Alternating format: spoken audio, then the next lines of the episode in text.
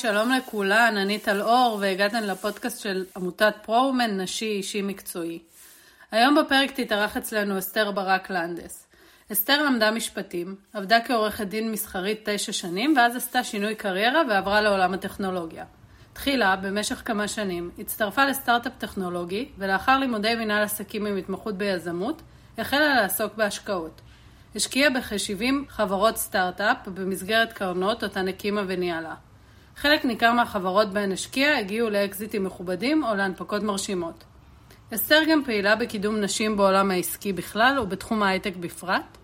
היא ליוותה את פרומן ואת היזמיות של הארגון, שני הראל ולינוי קצב, מיומו הראשון ומשמשת כנשיאת הארגון. בנוסף, אסתר כיהנה כדירקטורית בעשרות חברות טכנולוגיה וחברות ציבוריות שונות, ויושבת כדירקטורית גם במוסדות אקדמיים כמו בצלאל והאקדמיה למוזיקה ולריקוד בירושלים. היי אסתר, מה שלומך? היי, בסדר, מה שלומך? בסדר, אני מאוד שמחה שהסכמת אה, להתארח בפודקאסט שלנו. פרו-וומן אני אעשה הכל. כן.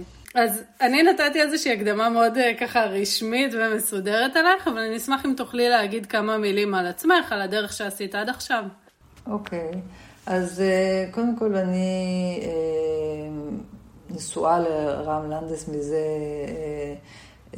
כמה שנים כבר? 25 שנה, המון המון שנים, זה מראה שאני זקנה כבר. אה, יש לנו שלושה בנים מקסימים, בני 13, 22 ו-23. שניים כבר לומדים באוניברסיטה. כן. כולם גרים עדיין איתי, וזה כיף גדול, ויש לנו פה אוניברסיטה פתוחה בבית בימים טרופים אלו. של הקורונה, שכולם לומדים בזום. כן, כולם לומדים בזום, וגם החברים, וזה שמח פה, לא, לא משעמם. אבל זה כיף. זהו, אני באמת אה, גדלתי בירושלים אה, להורים משפטנים, שניהם היו שופטים. אימא אה, שלי הייתה סגן נשיא בית דין לעבודה בירושלים, ואבא שלי היה בבית המשפט העליון. וגדלתי באמת על עולם המשפט, ומה שהביא אותי אחרי טיול של, אחרי צבא, למסקנה המאוד טריוויאלית שאני אלך ללמוד משפטים, כמו גם כל האחים שלי. למדתי משפטים בתל אביב, אה, באוניברסיטת תל אביב, ולאחר מכן, אה, לאחר התמחות אה, במשרד קנטור, נשארתי לעבוד שם, והמשכתי לעבוד שם במשך תשע שנים. אחרי תשע שנים של עבודה, אה, הבנתי שבעצם אה, אה, מה שחוויתי בבית כמקצוע עריכת הדין וכמה שהוא היה מרתק נשמע בארוחות ערב של יום שישי וכשדנים בדיונים פילוסופיים, פחות ריתק אותי היום-יום שלו כעורכת דין. ואז חלה תפנית שהביאה אותי לעולם ההייטק. עשית shift כל המשפחה במשפטים ואת הולכת להייטק. אה, לאט לאט כל המשפחה עשתה shift, חוץ מההורים שלי, אה, אנחנו ארבעה אחים שכולנו עשינו shift. אה, כנראה שהבנו דברים בגיל מאוחר שלא הבנו כשהיינו צעירים. אני, אני בדיעבד היום חושבת שזו טעות שהלכתי ללמוד משפטים, מה שלא הודיתי במשך הרבה מאוד שנים, אבל אה, היום אני יודעת שזה היה בזבוז של ארבע שנים של לימודים ועוד תשע שנים, זה כמעט חמש עשרה שנה. אבל אה, אני לא, אני לא סבלתי, אבל בהחלט אה, זה לא היה מקום בשבילי. אבל כשהלכת ללמוד אה, משפטים, רצית ללמוד את זה? או שמין היה לך, אני לא בטוחה מה אני רוצה ללמוד, אז כל המשפחה משפטנים, אני הולך ללמוד משפט. אה, האמת היא שמגיל, אה, מכיתה ג' אני כבר יושבת בהרצאות באוניברסיטה ושמעתי הרצאות באוניברסיטה של אבא שלי בעיקר, והיה לי ברור שאני הולכת ללמוד משפטים, זה כאילו בכלל לא היה ספק. ודיונים בבית היו תמיד סביב התיקים הכי מעניינים והסוגיות הכי מעניינות, וזה היה נראה לי הדבר הכי מרתק עלי אדמות, ורק אה, כאילו בזה אני רוצה לעסוק. אני מודה שכשנסעתי אחרי צבא לשנה לחו"ל, והייתי איזה שנה, שנה וחצי במזרח הרחוק בטיול, פתאום צצו לי כל מיני רעיונות הזויים, כמו ללמוד פסיכולוגיה או ארכיטקטורה, אה, אבל כשחזרתי התאפסתי על עצמי והלכתי ללמוד משפטים. זאת אומרת, זה בא ממני מבפנים, אבל זה כמו שבן של רופא לומד רפואה. כן. זה, זה מה שהכרתי. הבנתי. אז באמת הנושא של הפרק שלנו הוא שינוי קריירה, ואת עשית, עכשיו סיפרת, שינוי מאוד מאוד גדול, פחות או יותר 9-10 שנים לתוך הקריירה הראשונה שלך. אז אני אשמח אם תספרי קצת יותר בהרחבה על השינוי, מה גרם לך לבחור בעצם בתחום החדש שנכנסת אליו, מה היה הקש ששבר את גב הגמל ואמרת עכשיו, זהו קאט, אני מפסיקה, והאם כבר היה לך, היו לך ילדים בשלב הזה?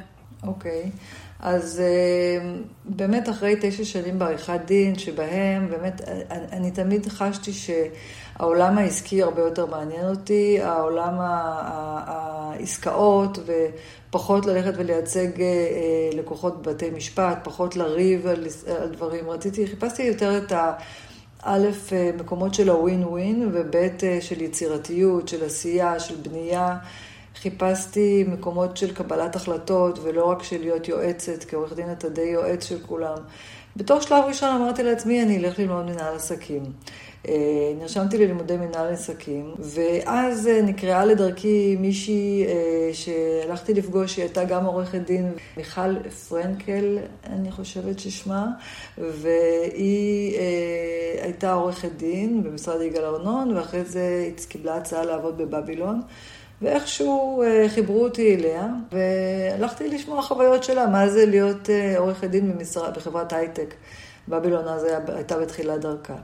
והיא בעצם עשתה לי את הסוויץ', כלומר באמת הלכתי אליה לפגישה, לא הכרתי אותה, חברה של אחותי המליצה לי עליה, ללכת להיפגש איתה, וכאילו היא עשתה לי את הסוויץ' של אה, אוקיי, אפשר לקפוץ למים, זה לא כזה, זה לא כל כך, השד לא כל כך גדול. ובהמשך, בעצם, אה, קרה ששבוע אחרי שנפגשנו, היא קיבלה איזושהי הצעת עבודה להיות סמנכ"לית פיתוח עסקי באיזה חברת סטארט-אפ אחרת. והיא אמרה להם, תשמעו, אין לי, אני לא מעוניינת לעזוב, אני מרוצה במה שאני עושה, אבל בואו, אני אכיר לכם מישהי שהיא דומה לי בכישורים, עורכת דין, רוצה לעבור להייטק, תבדקו.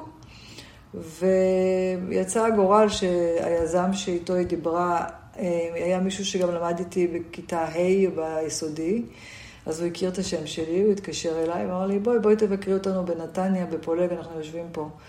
ואני יושבת לי בשדרות רוטשילד, במשרד עורכי דין שלי, בחדר היפה, עם המזכירה והכתבנית, ונוסעת לי לפולג ליד איקאה שמה, לאיזה משרד של סטארט-אפיסטים עם חמישה עובדים. ואיכשהו הוא הצליח, הוא והמנכ"ל, שניהם היו יזמים של החברה, הצליחו לשכנע אותי, לא, לא ביום אחד, זה לקח חצי שנה, אבל לשכנע אותי לעזוב הכל ולהצטרף אליהם. אז בעצם מהמחשבה של ללכת לעשות תואר שני במנהל עסקים, אה, ככה סתם בשביל להרחיב את אופקיי העסקיים ולראות לאן אני, לאן פניי מועדות, פתאום מצאתי את עצמי בחברת סטארט-אפ אה, עוסקת בפיתוח עסקי, בדברים שאני לא מבינה בהם כלום, בעולם התקשורת, וחיי, אה, התחילו חיים חדשים. אני חייבת שנייה לעצור אותך, כי אמרת פה משהו נורא מעניין. אמרת, עברתי לתחום חדש שלא היה לי שום ניסיון בו, לא ידעתי בכלל למה אני נכנסת, ועדיין החלטת לעשות את זה. אז מאיפה האומץ ללכת על דבר שאת אומרת, אין לי ניסיון, אין לי מושג, ועדיין אני עוזבת הכל והולכת לשם.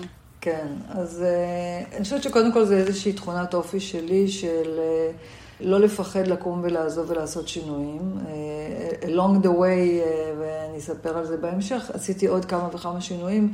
כבר יותר בתחום ההייטק ובאותו מקצוע, אבל, אבל כן, אני לא מהאלה שמפחדות לעשות שינויים, ואני מאוד מעודדת שינויים, למרות שבדיעבד, בראייה אחורה, יש לי גם תובנות על אה, איך עושים שינויים, מתי צריך לעשות את השינוי, כמה צריך להתלבט ולחשוב, זה לא טריוויאלי.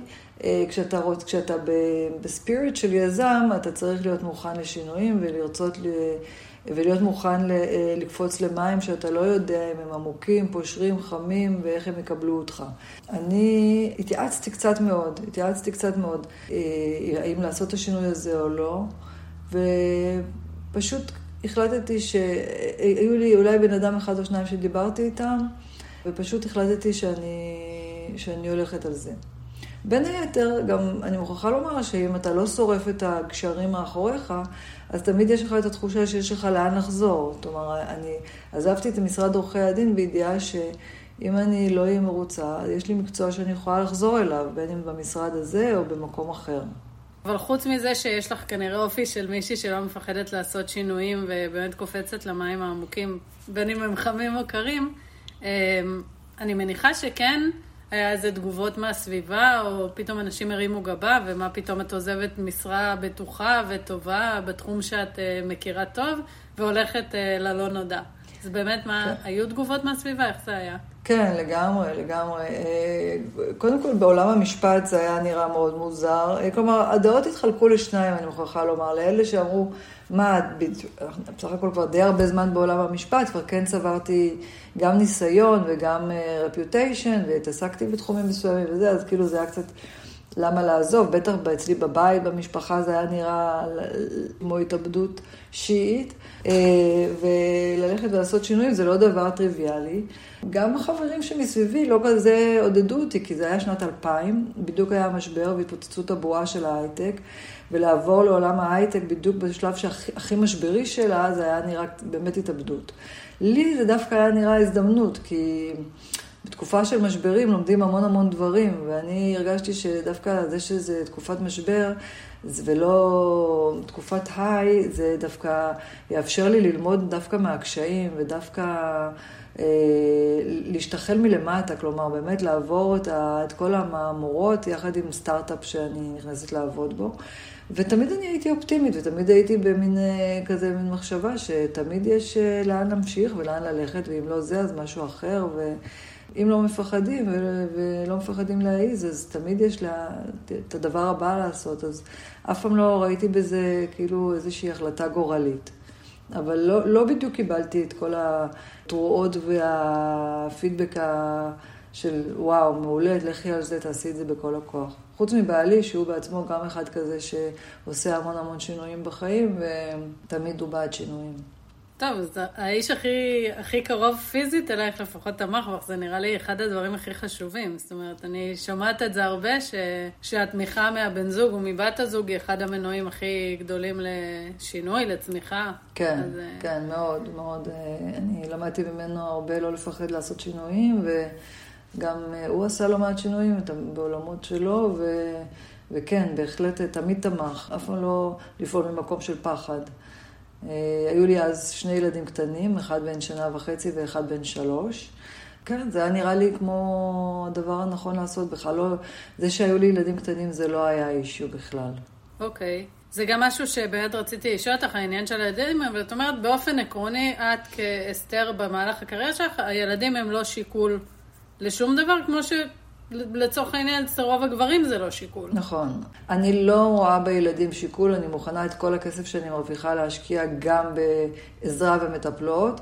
יחד עם זה, אה, היו לי שני מוטואים שליוו אותי בעקרונות כאלה שמבחינתי היה. אחד, אה, אין לי, אני לא מנהלת דיאלוג עם בעלי על אה, אם הוא עוזר לי או לא עוזר לי. אין דבר כזה עוזר לי, הוא שותף מלא בהתנהלות בבית.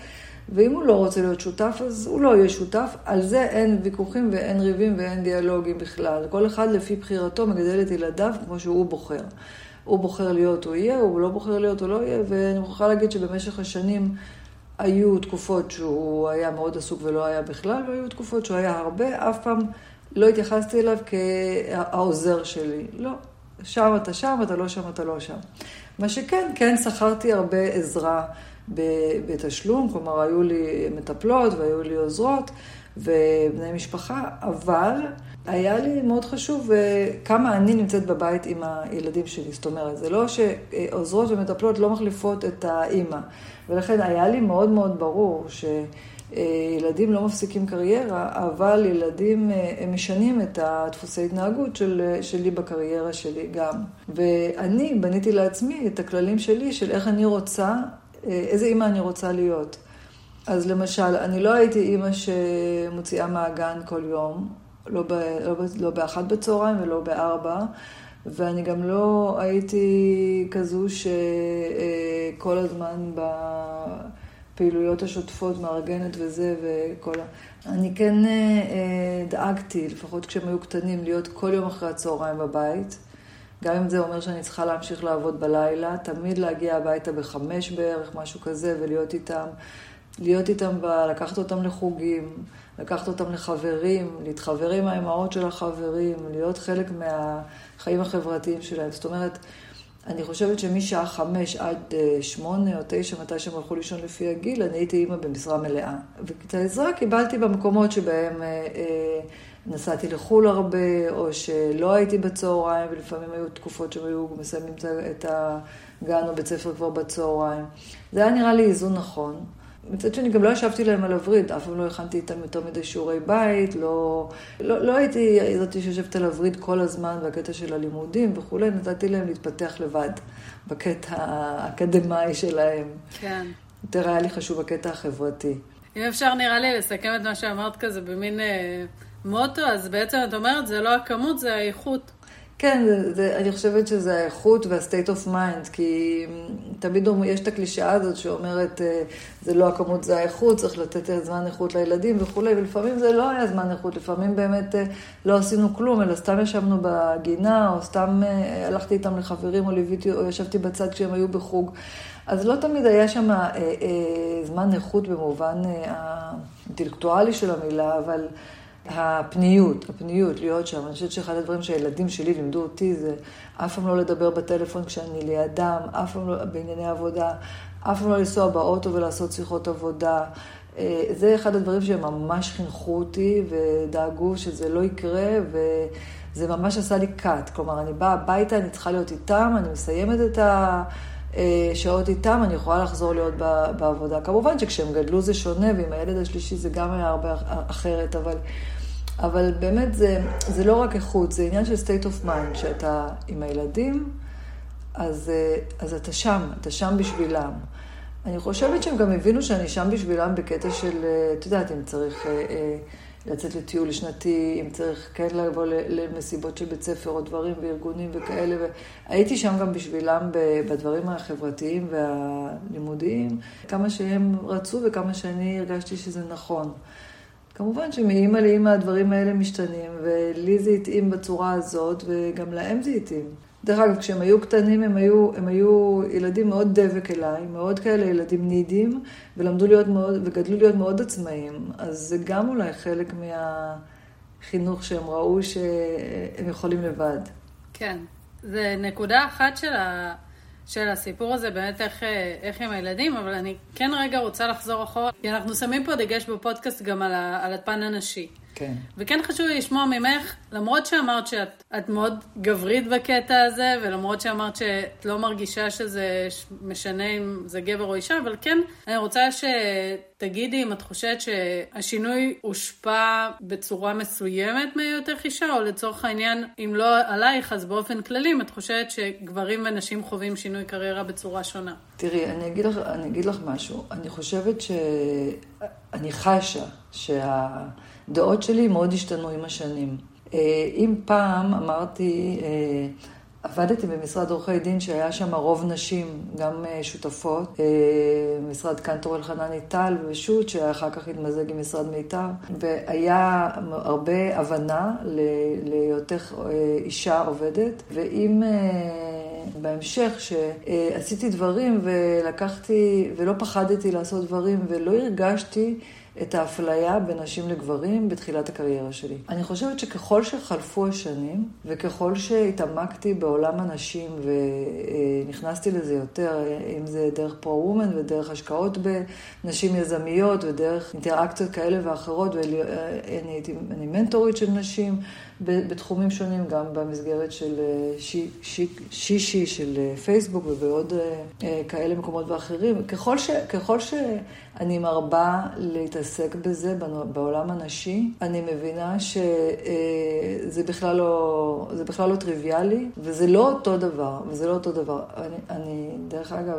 אחת הסיבות שפה וומן קמה, והסיבה שזה קם דווקא באוניברסיטאות, וששני אה, ולינוי בחרו אה, לתפוס את השלב הזה, כי זה השלב שבו הן היו והם הרגישו את המצוקה, אבל אני ממרום הגילים מנתחת את זה בצורה... שאומרת שהשלב של האוניברסיטה זה שלב שיש המון שוויון. באות נשים וגברים באים ללמוד אה, בשוויון מלא, ממש. אני חושבת שזה 50-50, אם לא אפילו לטובת נשים, יש יותר נשים מגברים. מה שקורה אחרי האוניברסיטה בעצם, זה השלב של בחירת הקריירה, ואחר כך גם שלב של שינוי קריירה, בין גיל 20 ל-30, גברים ונשים חווים את הגיל הזה אחרת. נשים, וזה, וזה עניין ביולוגי, פיזיולוגי. לחלוטין שאנחנו לא יכולים לריב עם התופעה הזאת בינתיים, עוד לא נברא שינוי שעשה, שאפשר לאישה להיכנס להיריון בקלות בגיל 50 או 60, וכן מאפשר לגבר להיות אבא בגיל 50 ו-60. כן. אז מעצם העניין הזה של השינוי בין גברים לנשים, ש, ש, שגורר את הנשים בשלב כל כך קריטי של החיים שלהם, שהם אחרי האוניברסיטה, בגיל 25, 30, שהם, יש להם one way track שהן יודעות שאם הן רוצות להיות אימא, הן עכשיו צריכות למצוא את הבעל המתאים, להיות אבא מתאים ולעשות ילדים. ואת זה הם צריכים לקחת בחישוב הקריירה שלהם. אין ברירה, הן חייבות לקחת את זה בחישוב הקריירה שלהם, או לא לקחת את זה בחישוב, אבל להבין שזאת המשמעות. אצל גברים זה אחרת לגמרי. עכשיו, אני, בגלל שלכאורה לא התייחסתי לזה, והמשכתי להתנהג כאילו אני גבר בעולם, עובדת אישה בעולם של גברים, לא מתוך uh, מאבק, אלא כי ככה התנהלתי.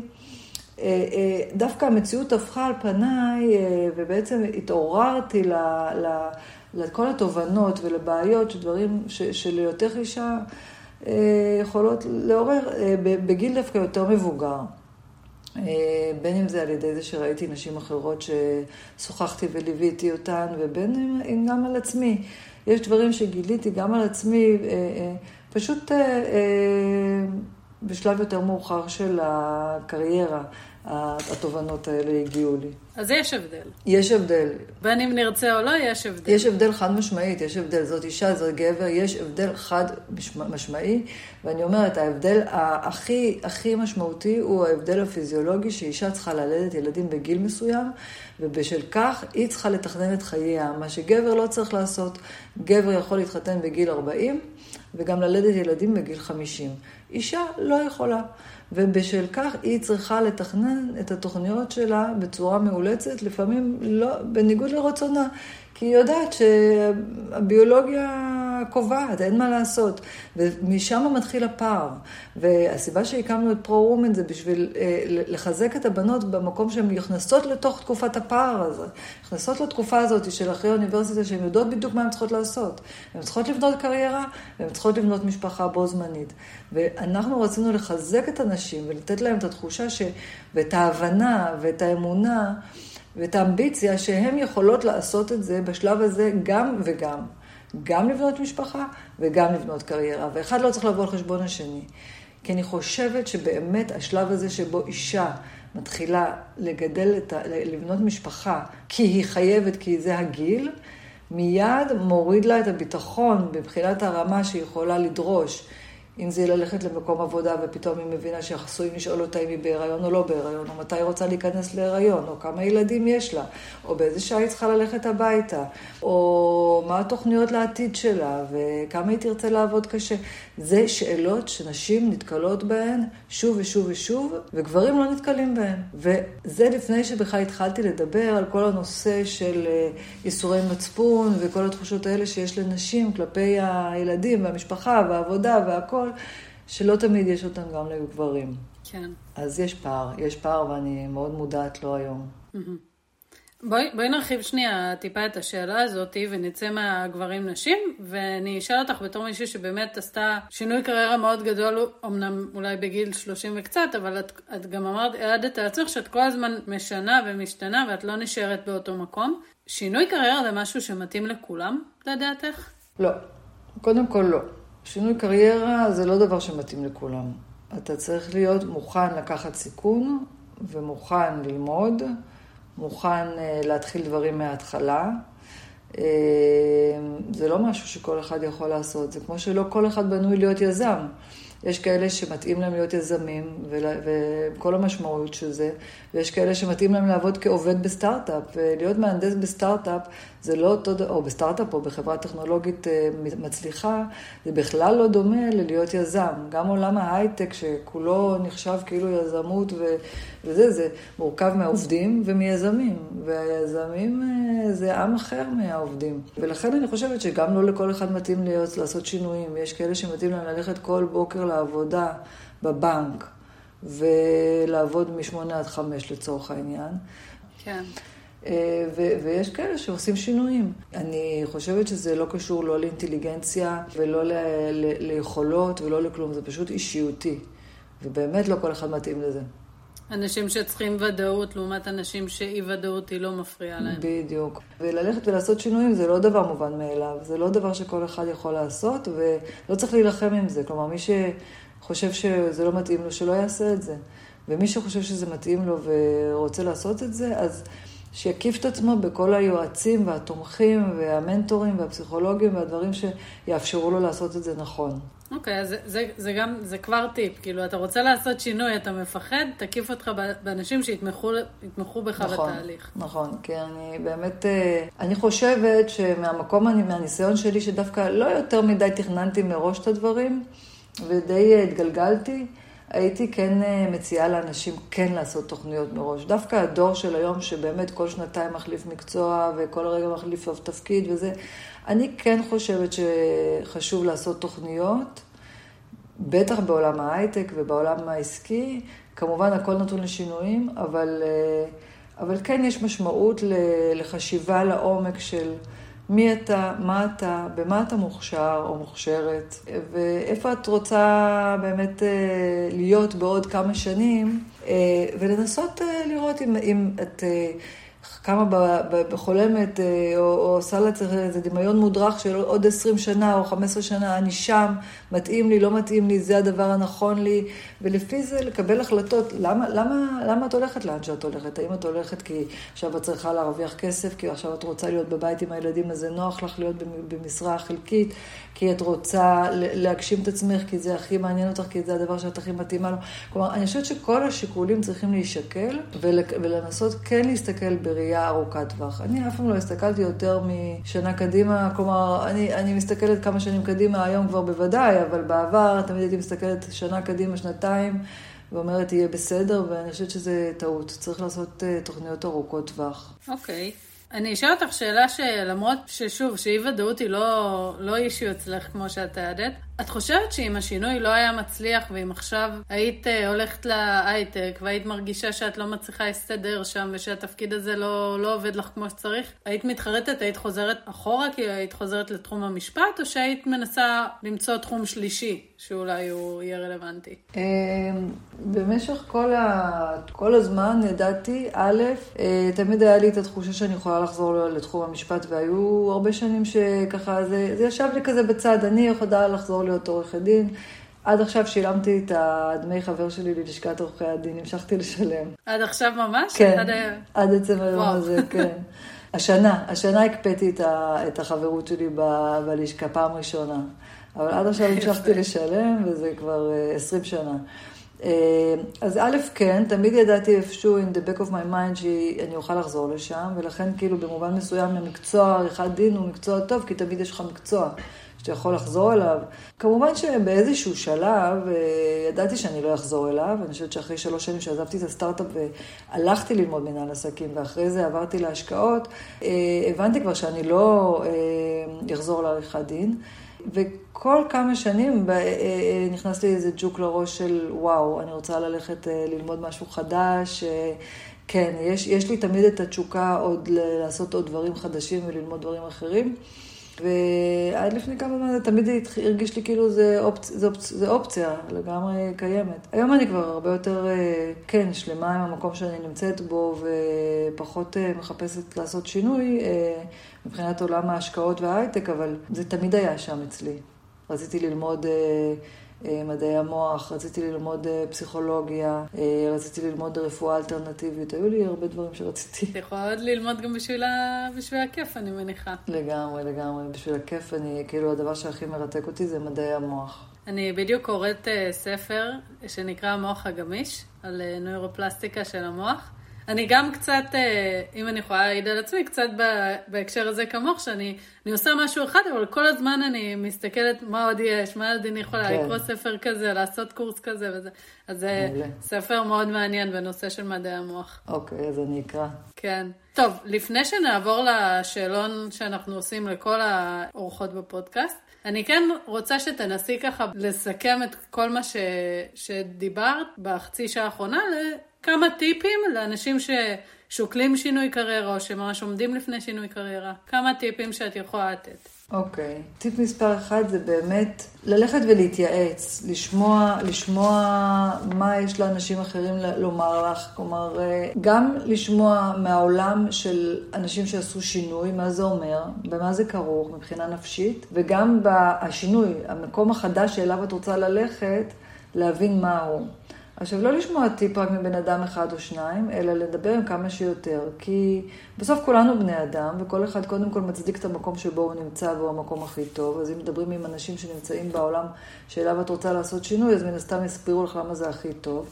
אבל כן צריך לבוא עם, אה, עם הרבה שאלות ו, ו, ו, ולחקור את זה מהזווית שלך. כלומר, מה, אה, למה את עושה את השינוי הזה, ולכן האם הוא יהיה לך טוב. אז גם ברמת התוכן של השינוי, של למה הולכים, וגם ברמת הכישורים שצריך לצורך העניין. אני, חושב, אני באמת חושבת שלדבר עם אנשים ולהתייעץ זה מאוד מאוד מאוד אה, חשוב. מי שיש לה יכולת לקחת מנטור או מנטורית שילוו אותה בתהליך זה גם מאוד חשוב. כן, אז זה באמת, אה, אה, והדבר הנוסף זה באמת לפתח כמה שיותר קשרים עם אנשים ש... גם לדבר בעצם עם אנשים שעברו את השינוי ולהבין במה זה כרוך. כדי לדעת אם, אם את בנויה לזה, אם את בנויה, אם את ה-DNA שבנוי לזה. מן הסתם, לא, לא, את יודעת הכי טוב על עצמך, מה שאף אחד אחר לא יודע עלייך, אז השיחות עם אחרים זה רק בשביל לאסוף את השאלות עבור עצמך. כן. אבל בסוף את צריכה לעמוד מול המראה ולשאול את עצמך, האם אני בנויה לזה? האם זה מעניין אותי? האם התחום הזה ירתק אותי יותר? למה אני עושה את זה? האם אני עושה את זה מסיבה חברתית, מסיבה אינטלקטואלית, מסיבה כלכלית? למה אני עושה את השינוי הזה? מסיבה משפחתית? צריך לשאול את כל השאלות האלה ולתת לעצמך תשובות ולהחליט איזה מהתשובות האלה מספקות אותך, איזה מהתשובות האלה מובילות אותך ללכת הלאה לעשות את זה ו- ו- ומה לא. כשאני, אני תמיד חושב, אומרת, בן אדם צריך לעשות את הדבר שהכי מרתק אותו, שהוא יכול לפרנס את עצמו עם, עם זה בעצמו ולא להיות תלוי באף אחד, ושיהיו מסביבו את האנשים שהכי נהנה לעבוד איתם ו, וליהנות מה, מהדרך. גם אם הוא בסוף לא יהיה מולטי מיליונר מזה, או גם אם בסוף אה, אה, לא יהיה הבן אדם הכי מפורסם בעולם, אבל הסביבה היא נורא חשובה, והעניין הוא סופר חשוב. וגם סופר חשוב להיות מסוגל לפרנס את עצמך, ברמה מסוימת, לא חייב להיות uh, מאוד ב... כן. כן.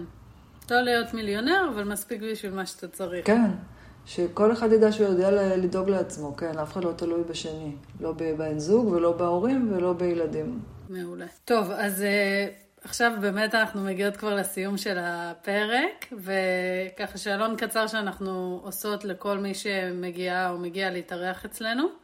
זה שאלון שהתשובות צריכות להיות ממש משפט קצר, משהו מתומצת. אוקיי. Okay. אז השאלה הראשונה היא, וזה קצת אולי מצחיק אה, בהקשר של הפרק, כי זה נשמע תשובה ברורה מאליה, אבל אולי תפתיעי, מה התקופה הכי משמעותית בחיים שלך עד עכשיו? האמת היא שאני מתקשה לענות דווקא על השאלה הזאת בשורה אחת, כי...